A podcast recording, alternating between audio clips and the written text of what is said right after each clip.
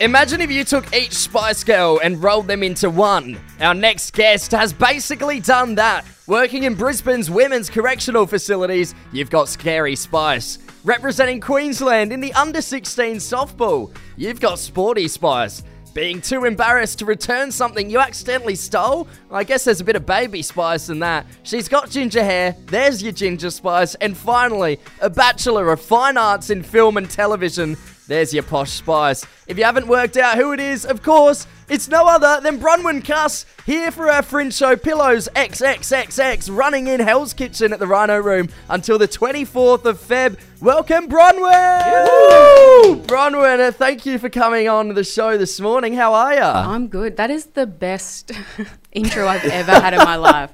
When you were getting to posh, I was like, they've got nothing for posh. We've always got something for posh. I was going to say, are you a fan of the Spice Girls? Because it was an obscure take to do that for the intro for sure. You took a risk and it paid off. Good. Uh, yeah, Alright. big fan. Thank God for that. So, Bronwyn, you've got to tell us about this show. What's it all about? Look, basically, yeah, I have stolen $300 off a much more famous comedian accidentally. Um, I just haven't given it back. Yeah, okay. So obviously that kerfuffle happened. Do you reckon that comedian knows you've taken the money? Is there an inkling on their behalf? I do, I've been on lineups with them and I'm trying to figure it out, but Yeah. they're not giving anything away. But they're famous enough not to notice $300. 300 bucks, yeah. Hmm. right? Oh, Okay. right, what okay. sort of what sort of ballpark figure are we looking at in terms of their famousness? Are they are they American? Do they do the Oh, worldwide no, they're, stuff? they're local, but they are on the telly. That's as much as I can All say. right, all right. Keep it keep it secret. Oh. I mean, I've got one more question about the Yeah, $300. yeah. Was it cash or was it a transfer? It was an accidental transfer, which I Okay. just didn't give back. all right. Well, there's a little bit of mystery there. How are you uh, finding being here in Adelaide? I love it here. Been doing the Rhino Room, and Yeah. um, which is like such a great hub. It's such Yeah. a cool venue. Love it so much. Yeah, I mean, it's a bit of a hotspot here in Adelaide at this time to meet up with all different comedians and stuff. Do you have any? Are are all the comedians mates? Like when you come down, are you all hanging out together? Yeah. Yeah, it's just like a bit of a holiday down here. It is. It's pretty great. Everyone who's on at the Rhino Room where I'm at the moment are like mates of mine from Sydney or Melbourne, Brisbane, and yeah, Yeah. it's it's cool because there's people you don't get to see as often because they're interstate. So Bronwyn, also wanted to ask, you know, obviously we talked about before that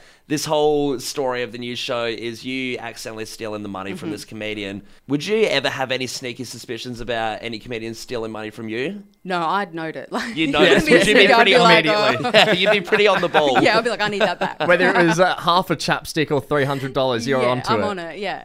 I had three hundred dollars for the Keeping Exeter, inventory, yeah. and those radio hosts recommended me to go get drinks, and now I don't have it, so I'm a little bit sus. Yeah, it couldn't have been the cocktails. It was someone stolen. it. yeah. Bronwyn, just before we wrap things up, we want to play a little bit of a game with you. Mm-hmm. Of course, we did mention you worked in the Brisbane Women's Correctional Facilities. yeah.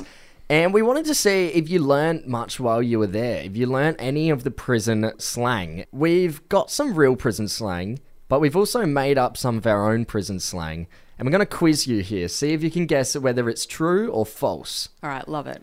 All right, the first bit of slang we've got is greens. Now, this means prison clothing.